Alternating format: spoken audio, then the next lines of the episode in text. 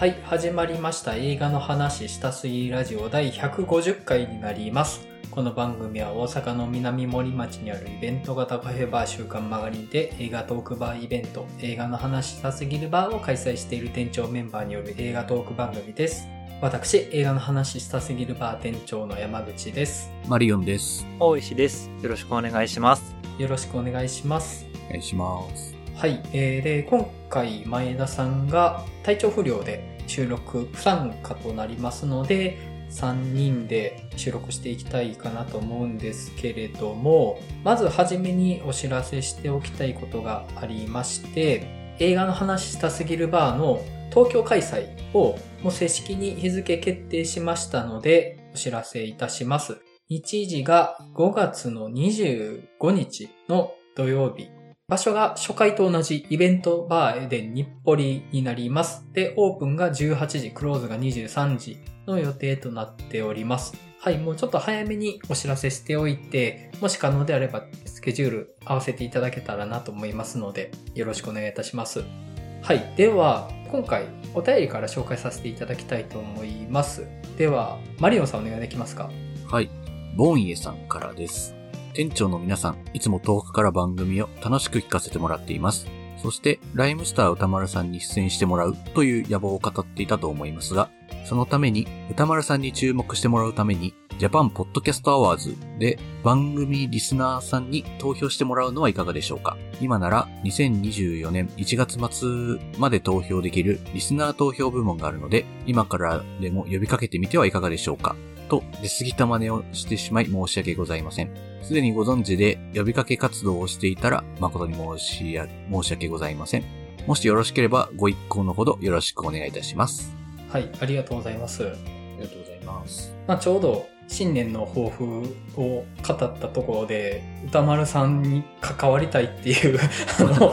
うん僕の、まあ、抱負というかあの単なる願望なんですけど、まあ、それはちょうど語ったところだったんですけどあの実は JAPAN PODCAST AWARDS は自薦枠に応募するだけしているんですよね今。うんうん。で、まあ、あの、1月中が選考期間で、まあ、最終選考にノミネートされるかなっていうので、出すだけ出してみてるんですけど、リスナー投票は、あの、改めてお願いはしてなかったんですよね。で、まあ、なんでかっていうと、この番組、もう本当にリスナーさんすごくたくさん増えて、今もたくさんの方に聞いていただいてるんですけど、この番組よりリスナーが多い番組なんて5万とあるので、あ の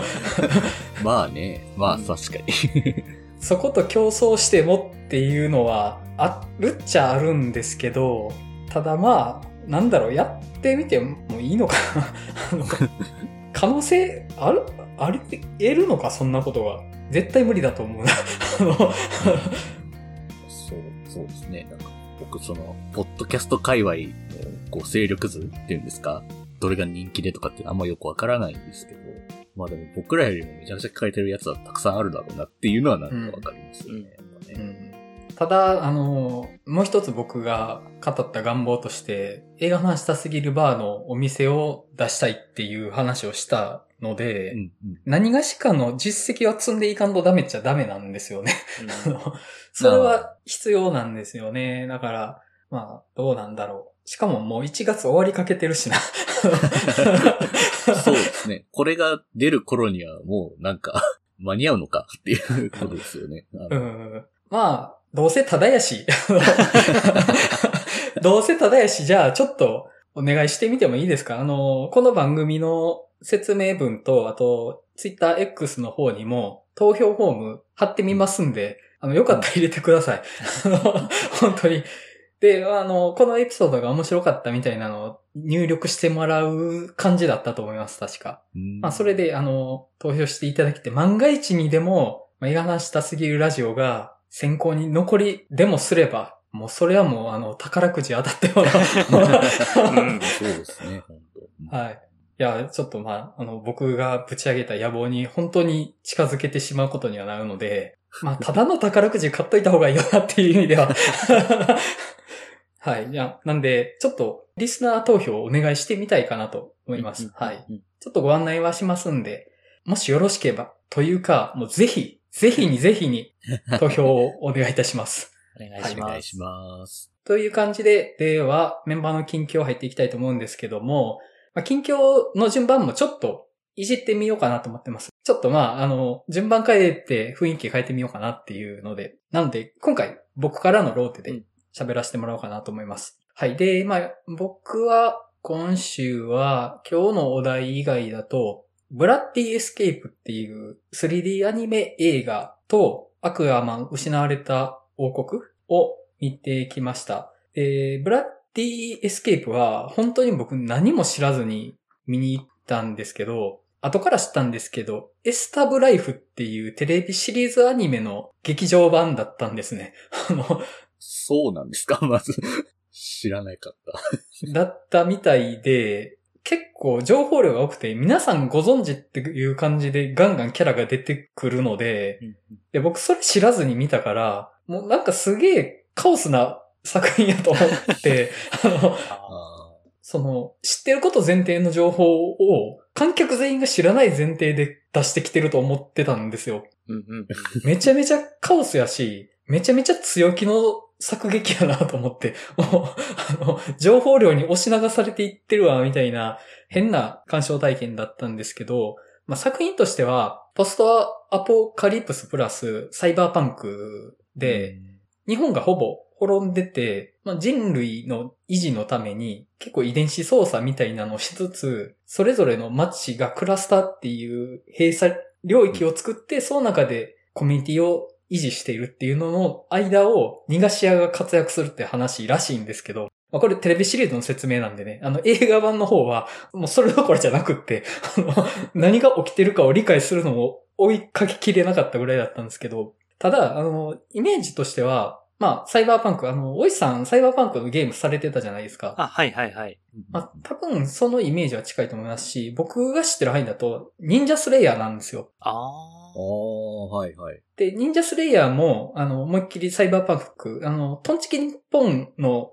ふざけた作品に見えて、あれゴリゴリのサイバーパンクなんで、うん。で、あの、かつその、トンチキ日本要素として、それぞれのクラスターっていうのが、それぞれの街で完結した世界観を構成してて、うん、うん。例えば新宿クラスターっていうのは、もうヤクザの街なんです。もうゴリゴリのネオンと水商売の街になっててう、ん、うん。で、今回はその新宿クラスターから逃げる人を逃がし屋がちょっと助けるっていう話で、うん、うん。で、このネオンギラギラでヤクザが活躍する世界観ってもうズバリ忍者スレイヤーなんですよ。うん、だからまあそこは僕ちょっとニンジャスレイヤー好きなんで慣れ親しんだ作品として見たんですけど、ただまあこのブラッディエスケープっていう作品としてはちょっと情報量多すぎて キャッチしきれんかったなっていう感じでしたね。うんはい。うんで、もう一つアクアマン失われた王国なんですけど、これめちゃくちゃ面白かったです。へー。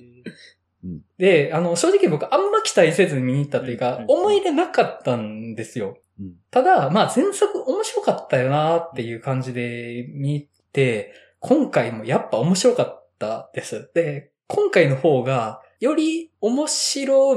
さがうまく出せてたんじゃないかなと思ったんですけど、前作もね、単なるヒーローものっていう感じじゃなくって、冒険要素、いろんなとこを冒険して謎を解いていくみたいな要素があって、なんか、一本の中にいろんなジャンルの映画が詰まってるような面白さがあったんですけど、本作もその感じがあって、まず、アトランティス王国の話なので、まあ、海洋深海冒険者の要素があるんですけど、あと、秘境冒険者、秘境探検者としての面白さもあったりはしてて、で、その、アクアマンがね、めちゃくちゃ強いんですけど、圧倒的無敵っていうほど強くないっていうバランスが、その冒険要素にいい感じのスリルをあと付与してて、めっちゃワクワクするんですよ。うんうん。何が起きても絶対勝てるぞじゃなくって、あ、ちょっとこの状況だと負けちゃうかもみたいなのを冒険していくっていうのがすげえ面白くって、そこがもうずっと楽しんで見れるっていう感じかなと思いました。あと、本作が魅力、前作より増してるなっていう部分なんですけど、前作で敵だった主人公アクアマンの弟うん、うん。が今回バディになるんですよ。はいで、前作は王位を争ううん、うん、うん。地上に侵攻するか、いや、そういうのやめようぜっていうのを王位を争うことで、世界の命運があって話だったんですけど、今回その弟と共闘する形になるんですけどね、うん。この関係がむちゃくちゃいいんです、本当に。むちゃくちゃいい。うんうんで、あの、キャラとしてはね、マイティー・ソーのロキに近いんですけど、なんかちょっと連想しました。ソーとロキの関係に近いんですけど、うん。とことんトリックスターなロキよりも、もうちょっとノーブルな感じ。ちゃんと王家なんで、弟は。うん、王家にいた人間なんで、高貴なオーラが出てる。うんで、ちゃんと真面目なんですよ。で、その真面目さから滲み出るトンチキさがむちゃくちゃいいんですよ。あ の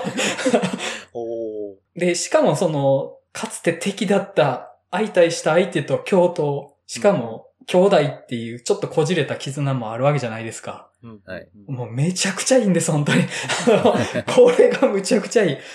もう前作から面白かったですけど、やっぱり本作をより面白くしてるのは、やっぱりその兄弟のバディ要素ですね。うんその掛け合いの面白さだなと思います。あと、えっと、まあ、作り方として、すごい MCU は参考にしてるんじゃないかなと思ったんですけど、はいソウとロキの関係性も参考にしてるだろうなっていうのもあるし、まあ、本作の舞台となるアトランティス王国の立ち位置って、ブラックパンサーのワカンダに近いんですよね。そう、そう。扱い的に。あで、本作も、ブラックパンサーワカンダフォーエバーに話の骨子は近い部分あります。かなり近いと思います。確かにめちゃくちゃ、めちゃくちゃそっくりですよね。海底の帝国と戦う話だったっていうのもだし、あと、敵側が完全にブラックパンサーっぽく見えてきましたよね、今回、ブラックマン。そうなんですよね。ブラックマンタが、あいつみたいじゃないですか。あの、キルモンガーみたいじゃないですか。うんうんあー。すごいそうったですね。うん。ただ、アクアマンは、そういう世界の広がりみたいな、その、ユニバース同士の交わり、ヒーロー同士の世界観の交わりが広がっていくみたいなんじゃなくて、本当にあくまでアクアマンの話としてだけ作り切ってて、うんそれがひたすら面白いんですよ。で、ブラックパンサーはやっぱり、あれはポリティカルだからこそ面白い映画だと思うんですけど、アクアマンはとことんポリティカルじゃないところが面白い。映画になってる。ひたすらな、ただひたすらな活劇。そこがむちゃくちゃ面白いっていうので、なんか参考にしつつも、アクアマンでしかやれないことやるぞっていう。しかも、MCU じゃなくて、もう DC は一本で完結させる方向に振ってるから、一本で完結させてる映画としての面白さがむちゃくちゃあるんですよね。ううん僕も見たんですけど楽しかったなっていう映画で、なんか、一応 DC のユニバースってなんかあの、今度ジェームズ・ガンの下で仕切り直されるじゃないですか。なのはい。で今の現行のユニバースではあの作品が最後になっちゃうんですけど、うん。はいもうなんかもう、このユニバース終わりますよって最後のアナウンスされてて、あの映画見に行く人ってなかなかいないと思うんですけど、うん。はいやっぱ単体でめちゃくちゃ一歩面白いから、いなんかアクアマンだけユニバースから独立して、このぐらいの陽気な単体のアメコミヒーロー映画シリーズ欲しいなってすごい思いましたよ。うん。うん単体でやるとちょっとなんかシリアスなやつがどうしてもなんか幅を利かせがちじゃないですか。ザ・バットマンとか、ジョーカーとか、うんなんかそういうのももちろん欲しいんですけど、まあああいう陽気なタイプで一本単体のシリーズがあっても嬉しいなってすごい思いました。うん。うん。うん。ううん。ん。そうですねいや。すごい熱量高いですね。いや、あのね、めちゃくちゃ面白かったんで、そんなに。あの、むちゃくちゃ面白い。楽しかった。うん。ちょっと迷ってましたけど、ちょっと見に行く決意も固めました。はい。いやーなんか、久々やなと思って、この楽しみ方したの。うーん。うん。映画をこの楽しみ方したの、本当久しぶりやなと思って。はい。いや、ジェームズ・ワンすげえなと思います、本当に。うん。いや、ほんとすごいなって。うん。本当あよくこんななんか、もう、もう後処理というかなんかもう、配線処理みたいな立ち位置の映画作らされてて、でもこんな面白いんだねっていう、はい。素晴らしいなって思いました。はい。うんなんか、ユニバースのラストの作品って考えたら、あの結末むちゃくちゃいいなと思います。確かに。へはい。いや、もうね、はい。まあ、そんな感じなんですけど、ちょっとね、良かったです。本当に。はい。では、マリオンさん、いかがはいですか？えっと、僕は、えっと、まあ、アクアマンも見てたんですけど、あとは、ポトフ、美食家と料理人っていう映画と、はいソルトバーンっていう映画を見まして、で、はいポトフに関しては、なんかあんまり見る気はなかったんですけど、なんか横編がまあなんか、なんで言うんだろう。なんか、ほんわかした、美味しいご飯に囲まれたほんわかした映画？みたいな イメージなのかなって思ったんですけど、めちゃくちゃなんか、めちゃくちゃ決まりに決まった文芸映画みたいで、すげえなこれってちょっと思いましたね。へえ、そうなんだ。横編のイメージといい意味で裏切られたというか。まあ、あの、この映画しかもあの、今回あの、今年のアカデミー賞のフランス代表なんですけど、ん？ちなみに、まあ、結構物議を醸したんですけどね、本当はあの、カンヌであの、パルムドール取ったあの、落下の解剖学、解剖学はいはい。があるんですけど、あれを差し置いてあっちが代表になっちゃったもんで、え、どうなん？みたいな話になってたんですけど、はい。えでもはい。ポトフもすごいぞっていう。すごかったですね。なんかね、劇中本当に料理して食べてるだけみたいなシーンが結構続くんですよ、長いこと。うんはい。で、まあフランス料理なんでコースじゃないですか。うん。うん、うん。前菜から魚料理に。で、それを、まあ、美食家と料理人のタッグなんですけど、料理人と、まあ、美食家がタッグとなって、あの、まあ、下ごしらえから、一から作っていくんですけど、まあ、それがまあ、工程の多いこと多いこと。もうめちゃくちゃなんか、あの、めっちゃ野菜とか煮込んで、それのなんか取った出汁だけ使ってるみたいな、えそう切った野菜とかいらんの？みたいな感じの使い方をしていて、それをまあすごくなんか、めちゃくちゃ綺麗な撮影でビシバシ決めて撮っていくんですよね。で、それをまあ、美食家がなんてことないおじさん4人組にご飯を振る舞うみたいなシーンが大半使うんですけど、そこに。なんかでも、ほとんどその料理を作ってるシーンにほぼ会話がなくって、ひたすらもう工程だけを延々と映してて、聞こえてくるのは本当に料理中のあのこう、包丁でこう、切ってる時の音だったりとか、鍋からグツグツと煮込まれる音だったりとか、みたいなしか聞こえないみたいな感じなんですけど、まあもうそれがもう一種の会話みたいになってるんですよね。その美食家と料理人の長年連れ添ったなんかパートナーみたいな関係性なんですけど、なんかもうそれがちょっと、いや、すごいなっていう、なんか料理という活劇でこの物語を語ろうとしているみたいな映画でちょっとびっくりしました。へえ。いや、本当に想定してない内容で、まさかその内容の映画が、ポトフっていう題名から出てくるとは全く イメージできてなくて。そうなんですよね。本当になんか、普通にほんわかしたいい映画ですかねみたいなぐらいの感じなので、まあ結構積極的にまあ、見に行かないというか、まあ、見たとしてもちょっと順位下げて、優先度低めかなぐらいに思ってたんですけど、でもこれは本当み映画館で見てよかったですね、やっぱ。すごいいい音響で、こう、本当に料理中の音だったりとかうんしか聞こえないみたいなのが、なんかもう心地いいですよね。ASMR 動画みたいな感じですよね。もうなんか、聞いてる感じがすごく。うん。でもなんかちょっとわかるなと思ったのが、その、YouTube とかで料理をしてる映像だけ見てるとなんかちょっと癒し効果みたいなのあるうん気はして、そうですね。うん。うん。それこそ中華とか豪快にこうジャージャーやってたりするとすごいこう気持ちよくなったりするんですけど、それを映画館の最大、なんか最強の音響と映像で見れるって考えたら、確かにそれはそれでいい鑑賞体験かもなってちょっと思えてきました。うん。え、それって料理のカットってガンガン間飛ばしていく感じなんですか？もう、それか、本当に料理の進行をリアルタイム感の進行でやっていく感じなんですか？リアルタイムとは言わないですけど、うんうん。ただ一品あたりめちゃくちゃ時間かけて作ってるなっていうのがめちゃくちゃ伝わるカット割りだったりとか。あとやっぱその料理を取るって言っても、はい。やっぱりその、例えば鍋ぐつぐつ煮込んでたら、湯気とかも出て、うまく取れなかったってことだってあるだろうし、もうすごいなんか、こうやってカメラが動くんで、こうやっていう風に動いてっていう、まあもう振り付けみたいなもんですよねっていうのが多分めちゃくちゃ的確にやってて、うんうんうん。そうじゃないとあそこまで綺麗に撮れないんじゃないかなって思うぐらいなので、うん。いや確かにこれはすごいなって思いました。こういう形でこう二人の愛の話というか関係性をめぐる話を描くっていうのがもうちょっとなんか素晴らしいなっていうふううにんすごく思いましたね。ううんんいや、あの、すっげえ興味深いですね。で、その、今、料理シーンを YouTube で見てたら気持ちいいって話あったじゃないですか。はい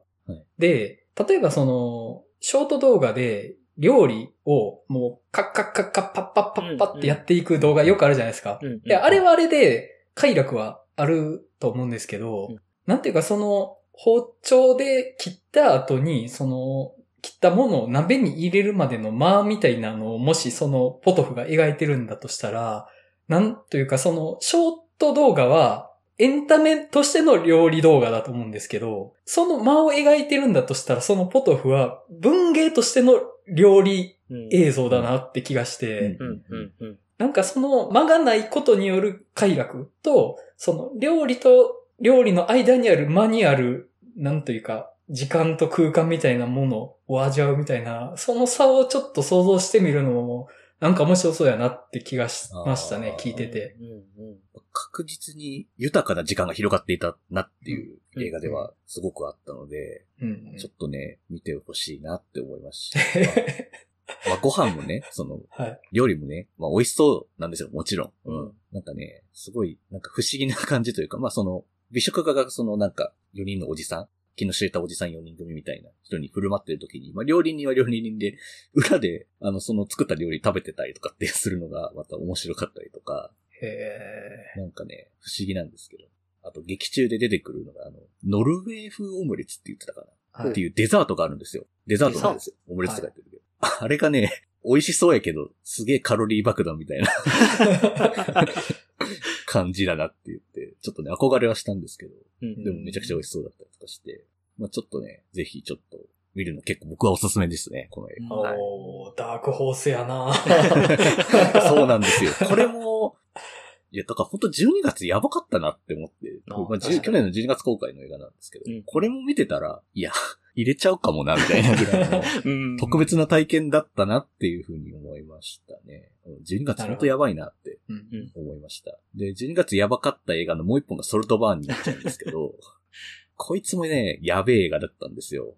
で、まあ監督があの、まあ、プロミシング・ヤングーマンのエメラルド・フェネルなので、うんまあ、すごい挑発的な作品にはうんなるんですけど、まあ、舞台がイギリスの、まあ、大学時代、大学生の話なので、まあ、オックスフォードうんうんが舞台なんですけど、まあ主人公がまあちょっといわゆる冴えない男子大学生って感じで、まあもうなんか大学デビュー失敗しちゃったみたいな感じなんですよね。もう友達もいないし。で、もうなんかある日まあ学校内一番のこうなんか頂点に立つようなこうかっこいい学生がいるんですけど、彼をまあちょっと助けたことによってまあその友達になっていくんですよね。で、そのまあ学校の頂点に立つような学生はもうものすごいお金持ちの家庭に生まれててみたいな感じで、で、一方主人公はまあちょっと家庭に難ありみたいな。なんかお父さんは役の売人やってて、お母さんは心を病んでてみたいな話をしていて、で、まあ、ある日夏休みに入る直前ぐらいにお父さんが亡くなっちゃってっていう話になってしまって、もうなんかすごいもうズタボロになってたんですけど、じゃあもうちょっと、で、家にも帰りたくないっていう感じだったので、じゃあ俺の実家来いよみたいな感じになるんですよね。うん。まあ、そこがまあ、すごいもうなんか豪邸の、家族もまあ 変な、